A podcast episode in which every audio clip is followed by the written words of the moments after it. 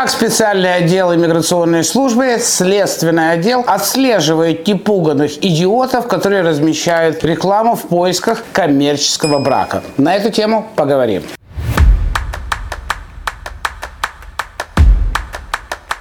Итак, как же они это делают? Дело в том, что сами клиенты, сами потенциальные преступники роют себе яму, размещая в газетах, социальных платформах объявления «Ищу деловой брак». Это видео было навеяно конкретным размещенным объявлением в одной из групп Лос-Анджелеса на русском языке, где было объявление «Ищу жену с паспортом». Дело в том, что специальное отдел иммиграционной службы не только отслеживает эти объявления, причем на различных языках. Если вы думаете, что там нет сотрудников, читающих по-русски, это абсолютно устаревшая информация. В Монтерей есть специальный институт языков. Это не обязательно человек должен быть русскоязычным. Там учат языкам военных, полицейских, специальных агентов. Они изучают, там есть славянский отдел. Причем, откуда я знаю все эти детали и подробности, руководитель отдела переводов нашей компании после 10 лет работы в нашей компании возглавила кафедру славянских языков в этом учебном заведении в Монтерее. Тем не менее, там работает очень много также также выходцев из России, Украины, которые владеют этими языками. Вьетнамский, китайский. Специальные агенты прослеживают, мониторят социальные сети, а также газеты, где размещаются вот такие вот дебильные, по-другому их не скажешь, объявления такого содержания. Мало того, что они мониторят эти объявления, они сами их еще и размещают, готовы предоставить свое гражданство в обмен на вознаграждение при заключении брака. То есть текстовки бывают разные, но эти объявления размещаются также также специальными агентами иммиграционной службы привлечь тех, кто ищет себе на одно место приключений, и они помогают им их найти. Возможно, вы знаете о нашумевшем случае, который попал в средства массовой информации, когда специальный агент